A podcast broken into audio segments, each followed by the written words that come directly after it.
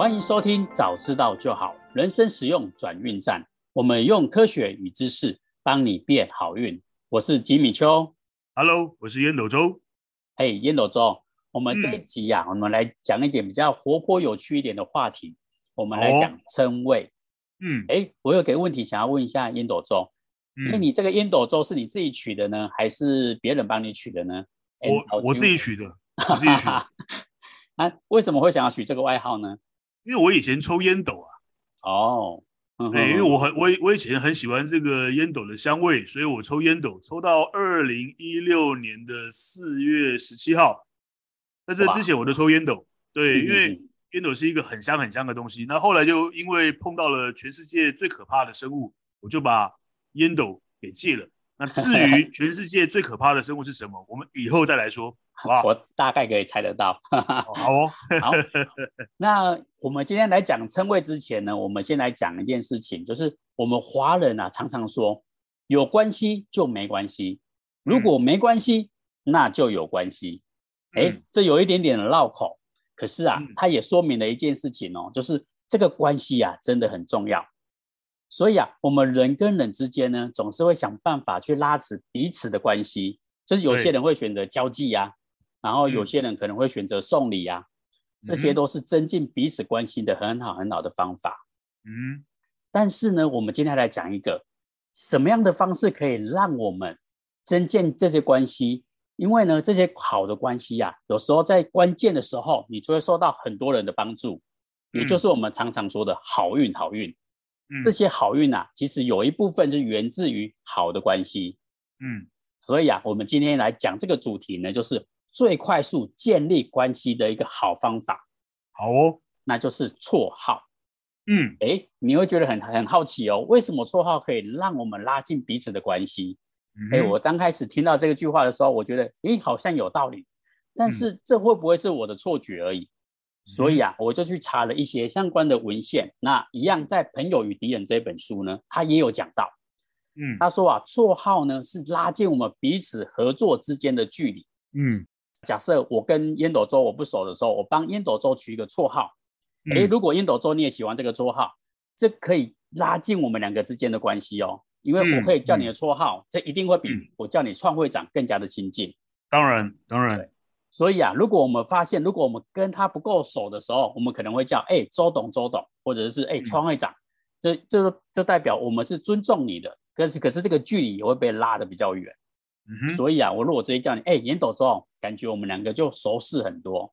对，嗯、所以很多人也是大概知道这个秘诀。你会发现很多业务都会直接不希望的这个距离感，他就只会讲说，哎，我叫居米秋，叫我小秋就可以了，有没有？就是他希望把这个称号先跟别人讲出去，嗯、那别人叫他称号，感觉我们这个距离就会拉得很近。很多团体其实也会给彼此之间取一些外号啊，或者是一些昵称。来让这个团体有更加团结的感觉。对，我，我后来发现一件事情，就是很多情侣之间呐、啊，也都会取一些外号，一些哦，那个这个事情我已经忘记了。嘿，我还很好奇，烟斗周有没有取什么样的的昵称呢？不可以告诉你。然后呢，这这本书呢，他就研究一下，通常情侣之间呐、啊，如果去取这些外号呢，通常会取两个方面的、嗯、的称号。第一个呢是比较甜滋滋的，嗯，比如说啊，常听到的哈尼啊、甜心啊，嗯、有没有？这个听起来就很甜，嗯、这听起来就很舒服，嗯。那另外一个呢，叫做温暖跟依偎，有没有？就是就有点小鸟依人的感觉，所以他们会有温暖的感觉，所以有时候会叫 baby 呀、啊。你看看到小 baby 是不是觉得很温暖、很窝心、很想抱的感觉？那有些人比较恶心，就直接叫 BB 呀，嗯，或者是够恶心的，或者是有些人会叫帅比呀，或者是小公主，就之类的东西，会让人家想要依偎、想要拥抱、有温暖的感觉。嗯，然后我就很好奇，就去查了一下二零二一年的排行榜，就是去年的排行榜，真的，还有还有这种 东西的排行榜，对对对，我觉得很有趣。然后去查了一下，哎，不过我有一点小失望，就是他没有比我想象中的这么的劲爆，就是。第一名的烟斗周，或许你应该也猜得到。第一名竟然就是，嗯、就是指情侣哦，还没有结婚哦。嗯。第一名的竟然是老公跟老婆，有没有这么无聊啊？真的假的啦？对对对，我也觉得有点小失望。哎，奇怪，怎么这么中规中矩？了吧？对啊。可是呢，后来想想好像也蛮有道理的，因为我们关系还没到，如果我先叫到位，感觉这关系又更拉近一步了。嗯，对，所以这个老公老婆虽然很平常无奇，但是它真的有效。嗯，好，那第二个呢，叫做宝宝、宝贝、baby 啊，这个真的很平常无奇，这个也很、嗯、很多人会常叫的，不过也不意外啦，因为大部分的情侣好像一定会帮另外一半取名叫 baby 呀、啊、之类的。嗯，嗯，所以最多人取它，当然它的排行榜就比较高。嗯哼，那第三名呢，就是亲爱的喊妮，嗯、哇，这个就是比较甜滋滋那一方面的。嗯，对，这个是二零二一年的排行。嗯哼，对，所以我就发现，哎，这个昵称你帮另外一半取那个外号或者取昵称，就会显示你们其实有不一样的亲密关系。对对，而且啊，我你你会发现，我之前看国外有一个视频，就是他的女朋友，他的老婆忽然叫他的全名。嗯就比如说，哎、嗯，周红人，忽然这样叫的时候，嗯、那个老公都觉得呆鸡短聊啊，怎么会叫我全名？然后应应该是应该是出代志了哈。对对对对对，东窗事发的感觉。没错。然后那个那个影视频的那个那个影片的的老公呢，就就马上跟他老婆讲说：“我是不是做做错了什么事情？为什么你叫我的名字？”嗯，哎，就很奇怪，叫名字反而生疏掉。嗯哼，嗯哼，所以所以啊，我觉得这个昵称其实有很大很大的学问。嗯，后来连那个小布希总统，美国的小布希，他们在彼此夫妇之间，在国际媒体上，其实也会给互相给昵称。嗯，对。然后一样，我也很好奇啊，就是哎，明星会不会给昵称呢？因为明星通常是在台面上嘛，比较不好意思叫。嗯，哎，我后来发现明星其实也都会耶，像。嗯呃，中国大陆有一对蛮有名的，虽然现在已经分开了，可是他们之前在一起的时候，结婚的时候闹得非常非常大的新闻，叫黄晓明跟 Angelababy。嗯，对，黄晓明呢就直接在荧幕上直接叫 Angelababy，因为他已经叫 baby 了，所以叫 baby 好像就不特别了。嗯、所以呀、啊，他就直接叫他媳妇儿。哦欸，媳妇儿在中国大陆就是老婆的意思，其实就是我们、嗯、媳妇儿，媳妇儿。对对，这个这个要我这种北。北北方口音的，嗯，OK，对对嗯，有些明星也取得蛮奇怪的，就比如说中国大陆也是有一对叫鹿晗跟关晓彤，嗯、他们彼此称对方叫精神小姑娘，嗯、然后呢，女生叫那个鹿晗呢叫精神精神小伙儿，这这这是 三民国小啊，这哎，OK，嗯，他们取名精神就是感觉看到他我就很有精神的感觉，OK，对，然后也有一些比较特别的，比如说。冯绍峰就是演那个兰陵王，我不知道有没有看过？没有，我没有，我没有时间看这个。然后跟赵丽颖他们因为在拍戏的时候认识的，所以呢，那个女生就叫冯绍峰，直接叫他二叔，叫男朋友叫二叔啊？对对对，因为二叔我知道了，三叔我知道了，三叔是那个周周星驰的那个达叔，达叔，达叔啊，达叔啊，对对对对对。对，他叫二叔，是因为他在戏中的时候，那个冯绍峰演那个赵丽颖的二叔。哦，OK OK OK。因为这个角色的关系，因为他们在这个戏中开始之后才交往的，他们就是演戏生情嘛，嗯、所以为了要纪念这一刻，嗯、所以他就叫他二叔。嗯，哎，对，这这虽然不是一个很甜蜜的词，可是它有特别特别的意义在。嗯嗯，当然也不是只有情侣之间可以取这些称号，嗯、像吴宗宪他就一直常常讲说。哎，当初我帮那个取名 Kid，Kid 就是演艺人人物嘛，一个叫 Kid，他把他取名叫小敏呢。嗯、然后从此之后呢、嗯、，Kid 被取名小敏之后就非常大红大紫。嗯、然后吴宗宪就只亏他说：“你看当初我就帮你取这个名字取得多好，大家都记得你是小兵呢。嗯”对对对，所以昵称呢，不只可以拉近彼此的关系的距离。也会让他跟观众之间、跟外人之间，其实也可以拉近更近的一个距离。嗯因为更加的形象，嗯、更加的贴切。嗯嗯，所以讲绰号跟昵称可以带给我们这么多的好处，但是啊，绰号其实也不能乱取哦。嗯，我们必须要合适。嗯，就是这个一定要取到位，它才会发挥它的价值，不然啊会适得其反，反而坏事。嗯，对，就像职场好了，你会发现哦，通常取外号都是老板给下面的人去取外号。嗯，你很少下面的人会帮老板取外号。哎，真的吗？你你刚你刚说的对吗？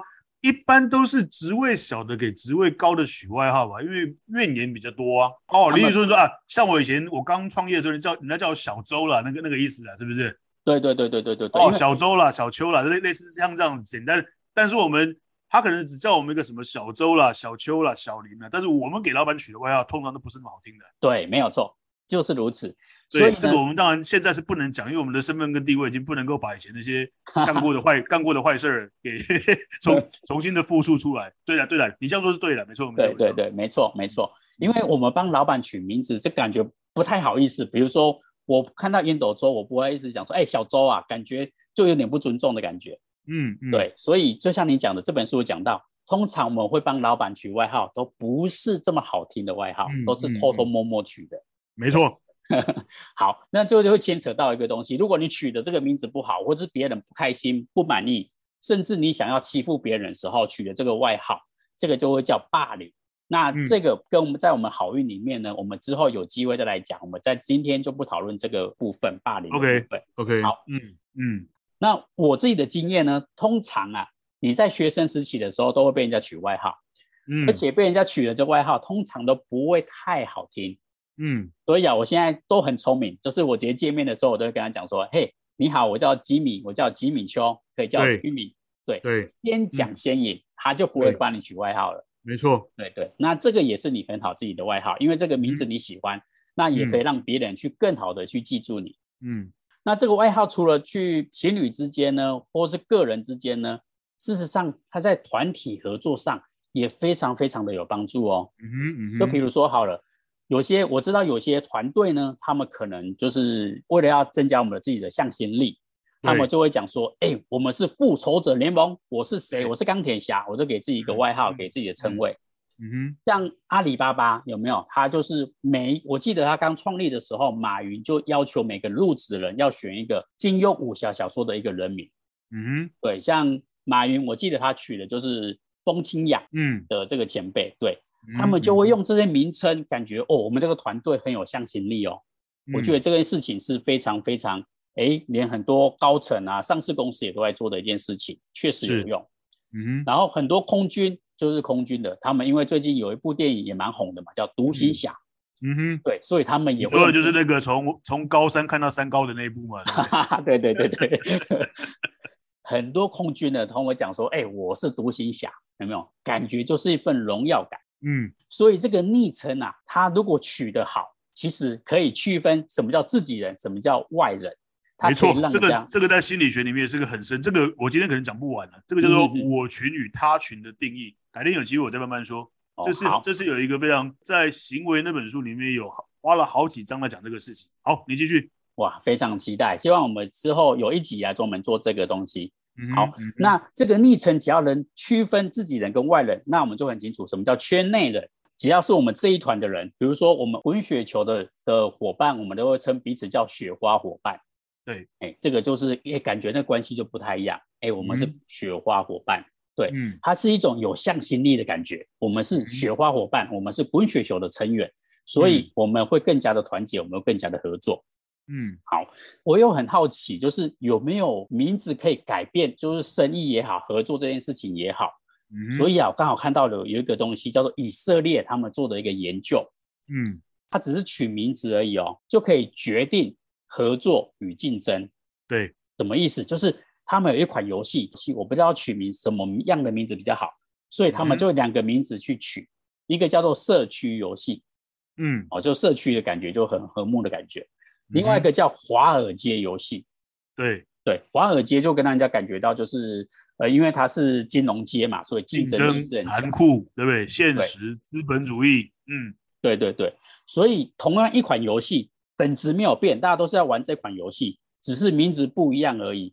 诶，这个实验很有趣哦，取名叫社区游戏的，发现啊，里面有七十二趴的玩家都会选择合作哦，嗯。嗯然后，如果你把这个这个游戏把它取名叫华尔街游戏，嗯，就很奇怪，从七十二趴就马上降到三十三趴，嗯，只有三十三趴的人要选择合作，嗯，哎，这个就很有趣。你看名字其实就可以改变，就是别人对你的观感。没错，对，所以我就觉得，哎，烟斗周这个名字真的取得很好，真的哈、哦。对，我我那天听听川会长演讲，我才发现烟斗周。讲的他也被 N 倒酒，哇，这个这感觉真好，委外哈，委外对对对对对，嗯、就是烟斗给人家的感觉形象就是那种蛮，就是我不知道，就是这种蛮蛮高层的人都会抽烟斗那种感觉。嗯嗯。然后翻成台语又很有亲切感。嗯。烟斗烟斗哎，对对对。所以能干与温暖，能干与温暖，还记得吗？增加信任的两大要素。哦、哇，这个烟斗周真是不可思议啊！嗯、能干与温暖两个都有了。嗯嗯嗯，厉害厉害。好，然后呢，这个名字其其实还有一个东西，在心理学里面非常非常的有名。如果有一些心理学家或许知道，就是你其实可以为情绪来命名。哦，这个这是这是最近的呃大脑学里面这个。最近我读了两本书哦，一本书叫《顺着大脑来生活》，另外一本叫做《大脑外思考》。其实里面花了很大很大的篇幅都在讲这个为情绪命名这件事情。这个这一章我们可能将来也要花很多的时间来讨论这章如何为情绪来命名，能够让我们更好运。嗯嗯，好好好好，我觉得这个非常非常的精彩。对对，非常非常精彩。这个这个心理学呢，是我有一次遇到一个心理学大师的一个讲座。然后呢，他就讲说，你知道有些人在在某种情绪下，他莫名的恐慌，嗯，可是他不知道原因哦，他不知道原因点。有些人是比如说大场合的时候他会恐慌，可是有些人是在莫名其妙的场合里面就会有恐慌的情形发生，对，他不知道。那心理学家呢，他就说，哎，其实你可以有办法可以去治疗这件事情，就是你只要发现这个情绪一上来的时候，为这个情绪为它命名。嗯，比如说这个情绪，你发现哦，这个情绪怎么又上来了？这个情绪你就把它给命名，就比如说，哎，这个情绪叫做小慌，或者是你把它取名比较比较可爱的，比如说，哎，小可爱，有没有？就是你听看到这个情绪来的时候，你就跟他讲说，哎，小可爱，你又来了，你怎么这时候冒上来呢？然后你就想办法跟他对话，嗯，你为他命名之后，又跟他对话之后，你会发现很奇怪的一件事情，这个情绪莫名的就会被你给安抚下去。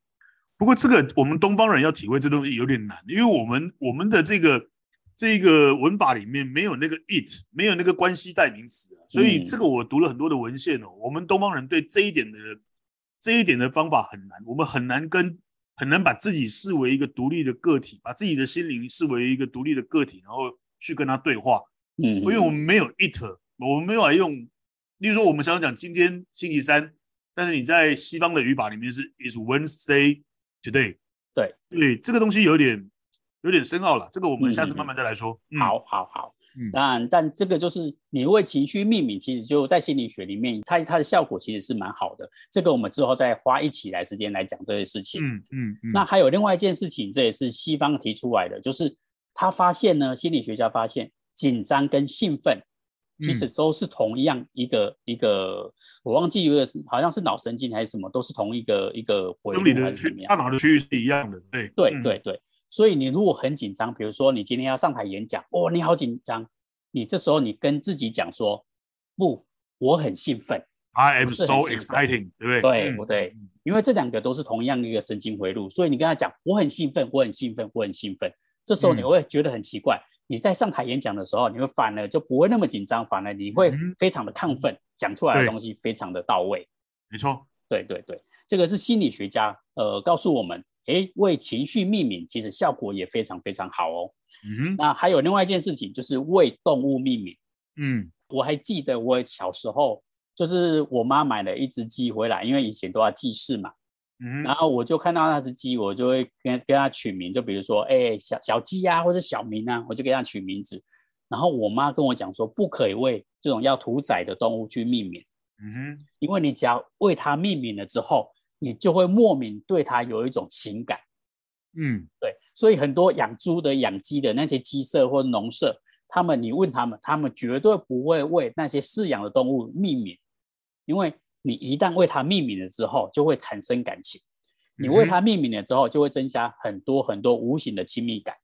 对，所以很奇怪，你会发现一个事物也好，一个动物也好，甚至是情绪也好，你只要为它命名，你就会对它产生一种就是这种情感的交流。对，嗯，所以命名真的是很神奇的一个东西。没错，所以这个名字的命名真的非常非常的重要。对，好，那讲到这边呢，我也想要先听听看烟斗周对命名这一块呢，不知道你有没有什么样的经验或故事可以跟我们分享一下呢？我想，因为这个命名哦，其实这个学问非常非常大啦。西方人花了很多很多的时间在社会科科学里面研究这个命名。我我先不要讲那么多的学理，我讲两个最简单的例子。嗯、一，我们在新兵入伍的时候，你会记你你你你如果回想一下，当年我们当兵进去的第一天，班长都告诉你，从今天开始你没有名字，你是你只有号码，对不对？例如说新兵栋两六，新兵栋幺八，哦。为什么他要这么做？他要让你把个人化的东西给磨掉的时候，当一个人没有名字的时候，他就是团体里面每个人都一模一样的物件。所以军队就会利用命名，这个在很早很早以前的这个这个这个历史里面就，他就是利用这样子的方法，让你只有编号，只有这个，就是让你完全在新兵训练的时候失去了你的自尊、自治、自我控制的权利。哦，那逐步的在两个月的新兵训练之后，他会慢慢的让你拿回个人的一点点的主权。这是一个我觉得在在在西方的这个军事心理里面非常非常重要的一一一个环节啊。这个在文献里面也有也有注明。那我自己在当兵的时候，我有很深刻的感触。真的啊，不管你今天是达官显要了，不管你去，反正进去每个人都把你头剃的一样，对不对？然后你身上也没有名牌，就就背着一个什么天 A，我还记得我的。我我的我的兵籍号码好像是天 A 八九三三三一还是多少？就你就只剩下那个号码，然后跟另外一个在班就就是在连上的那个号码有没有？例如一百呃栋两六啦，栋八三啦之类这种东西，这是第一个。所以名字真的就是一个人的主权，一个人自己的定位。这个这是我认为我在这个社会上观察到。那第二个，第二个是已经有一百多年历史的一个社团，叫做福伦社。你仔细回想一下啊，福伦社它非常非常成功的一点就是，任何一个要进来福伦社的人，你就是以你的职业为你的名字，因为福伦社当年创创就是创立的宗旨是为了要去解决小儿麻痹，所以他希望能够集结各行各业的这个专业人才来协助这个世界消弭小儿麻痹这件事情，所以他需要的他需要有 lawyer，他需要什么？他需要有 doctor，对不对？然后他需要什么？他需要 chemical。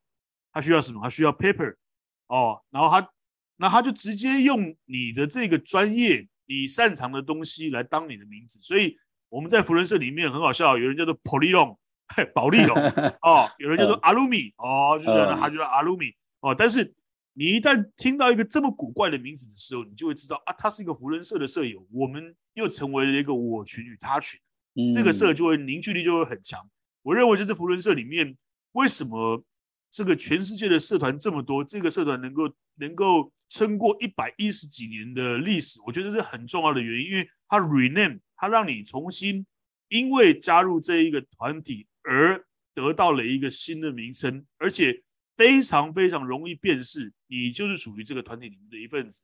这是我两个两个可以跟大家分享的例子，一个我用军队的例子来跟大家做分享，二我用福伦社的这个案例来跟大家做做一下分享，名字。真的很重要，OK？、好，谢谢我们的川会长烟斗中。哎，我我很有感呢，就是不管是军队也好，你会发现，我们把名字给抹掉之后，你会发现每个人其实都很平等，而且你会发现那些班长也不会对谁，比如说我跟烟斗中可能比较熟，我在军队的时候，如果叫你栋栋梁，你可能那个那个情感就会被抹掉很多。这也这也是为什么军队管理上真的需要这样做。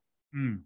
那第二个这个扶轮社，我觉得很好哎，就比如说这个名字如果只属于这个社团，哇，那个那个效果会非常非常的好。就别人这样叫我这个名字的时候，我就很意识到，嗯、哦，我这时候我在扶轮社，嗯，对，我是福伦社的一份子，嗯，蛮蛮赞同创会长这个福伦社这两个例子的，真的非常非常的贴切，嗯，好，那讲到刚刚，比如说我做阿鲁米的，或是我做什么玻璃龙。对对对，我就这种东西的时候，我忽然就想到，哎，那我如果没有一个很好的昵称，或者是我们的公司都没有的时候，有没有什么样的方式，你可以去让别人更加的敬重你，或是拉近彼此的距离？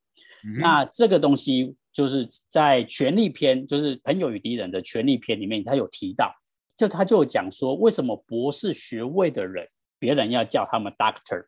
嗯，然后老师们，你会发现老师教授也叫 doctor，嗯，对，但是这个词呢，doctor 这个词呢，最早的时候是用来形容一种职业，就有点像弗伦森那样，它是一种职业。那其实它就隐含着就是地位很高的一种职位。对对，那所以发现，哎，博士也要 doctor，然后医生呢也要用 doctor，就是隐含就是，哎，我这个职位是很高的哦，你应该要尊重我。嗯嗯，对，所以如果你挂上这个 title 的时候，你就会发现很多人就会去尊重你。所以啊，他在这个研究里面也很有趣。我还记得呃前三集的时候，我们就讲到女生在职场上还是比较不如一点点的时候，对，他们可能就会倾向挂上自己的头衔，比如说我是 doctor。某某某，我只要挂上了这个教授这个头衔，或是 professor 这种头衔，别人就会比较更敬重他。对，所以这件事情就会告诉我们，如果你没有一个好的名称，你如果挂上很多的好的头衔，其实也会瞬间短时间内赢取别人的信任。嗯，对，这也是为什么那么多业务，哎，出去的时候都挂名说，哎，我是什么业务经理啊，我是业务总监啊。对、嗯、这些东西，其实就会呃让别人可以快速的认识你呢，尊敬你。对，对是好。那最后再请我们烟斗周来帮我们做 call to action，大家更了解一下。一样一样一样一样哦。今天的 call to action 一样有三点。第一个，以前学生时代的这个绰号啊，是你没办法控制的。像我以前，我都叫被人家叫暴龙周哦，叫这个疯狗小周，因为我永远都是那种做事情很冲、很仔细、跑第一个的。结果。等我年纪慢慢大的时候，我发现主权在我自己身上的时候，我就帮我自己取名叫烟斗周哦，一定要为自己取一个好的称谓，例如烟斗周哦，例如吉米秋哦，例如我们的我的好朋友赖宪正宪哥哦，好序列大家叫他好哥哦，我们国内有一位极为呃那个上市公司的这个这个总裁，他他就帮自己取名一个绰号叫呆旧股哦，什么事情都大丈夫，没问题的哦。然后你你这是第一个方法，第二个方法就是想办法让自己的名字能够让别人很好记。例如我有一个很要好的朋友，他是南投 IMC 的社长，前社长，他叫做张金来，哦，然后他就每次在自我介绍的时候都非常非常非常非常可爱哦。他说我叫张金来，张开眼睛，现金就会一直来。我跟你讲，你听过乞丐料，你你永远不会忘记他。嗯，哦，这是名，一定要帮自己取一个好的称谓。或者是让自己的名字让别人方便记忆哦，不要像我们以前读书的时候要当文青啊，每次把自己的名字取得梦幻啊，哦，取个取个那种七八个音节的。我常开玩笑，你把自己的品牌取名叫萨尔法多·菲罗甘莫，那个一般人真的是 一一般人真的是念不出来啊，一般人呐，哈，OK，好，这是第一个 call to action 的第一个，帮自己取一个好称谓。第二个，尊称对方一定要用职称。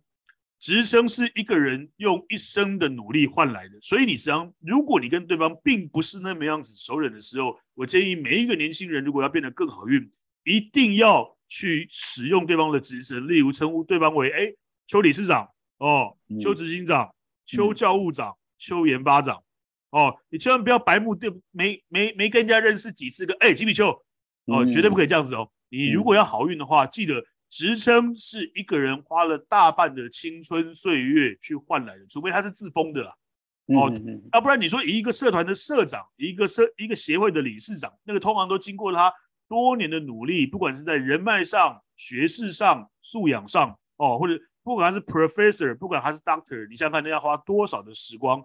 所以任何一个人都喜欢听到别人称呼他的职称，不管是男性或者是女性。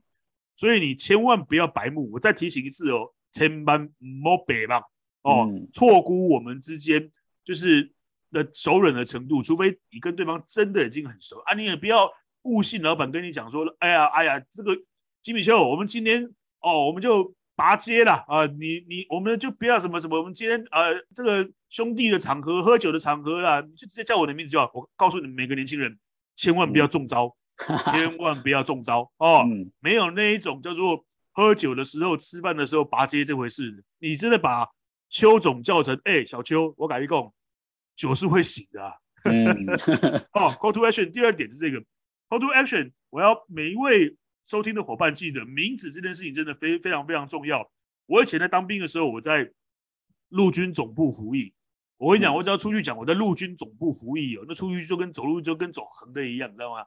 人家一般行军都是走直的，我们我们这个陆军总部在那，只要在那边上班，别人问你你哪个单位的陆军总部，那就跟螃蟹一样走横的。所以取名字哦，你身为一个管理者，取名字非常非常重要。以前时常会有人取名公司的这个这个这个总行总总管理处，我跟你讲，在那个总管理处上班的人，就让他阶级很低，但是他也会过分的膨胀自己。所以后来后来比较厉害的这个企业经营主管，就会把它改名什么？改名叫做业务资源管理处。你不是去管理人家的哦，你是去支援人家的。你像名字一换，整个 feel 就不一样了。嗯，没错。哦哦，第二个，以前我们常常会，我我还记得我小时候常常拿到那个名片哦。什么业务代表啊，卖影印机的这个这个业务代表啦，哈，卖电脑的业务代表，他就负责卖东西而已。但是厉害的主管就把它取名为销售工程师。那这一位业务代表就不会认为我自己只是在卖东西，他自己会强迫自己，他会觉得我是一个工程师，我必须对我卖的东西具有一定专业程度的了解跟素养。你想看喽，换一个名字，学问这么大哦。甚至在迪士尼里面帮帮在里面那个工作的每一个这个从业人人员取名叫梦想工程师，所以我今天想跟各位讲三个 call to action 的重点：一，帮自己取一个好称谓，或者是让自己的名字有趣而好记；二，称呼对方在你没有办法拿捏熟稔的程度、亲密的程度的时候，请你尊称对方的职称，那是一种最。对对方人生成就最大的肯定。三，命名很重要，它会牵涉到这件事情到底会采，就是别人在看这个事情到底采取什么样的观观点。我们是在管理人家，还是在服务人家？哦，每一位企业的主管想要让自己的自己的公司好运，一定要记得记得我我我给大家的建议，帮部门帮每一个职位的人取这个职称。非常非常之重要，这是今天的三点 call to action。好，谢谢我们的烟斗周。哇，这个 call to action 真的非常非常的精辟，而且我非常非常的认同这三点，我们一定要谨记在心。好，那我们今天呢，就谈这个昵称这个称号，我们就先谈到这一边。我们下一期呢，因为呢，我们新闻最近常看到一个新闻事件嘛，叫做柬埔寨的诈骗事件。哎，我一直觉得这个有点夸张，但是呢，却还是很多人被骗啊，或是上当啊。所以啊，我们下一集专门来做一集节目，如何来建立一个良好的防范意识来保护自己。只有保护好自己，才能让自己变得更加的好运。好哦，好哦，好哦，十四题嘛，对不对？没错，没错。好，所以我们下一题的主题就是防人之心。好，那今天的节目就到这边，谢谢收听，早知道就好，人生实用转运站。我是吉米秋，Hello，我是烟斗周，我们下次见，下次见喽，See you next time，拜拜。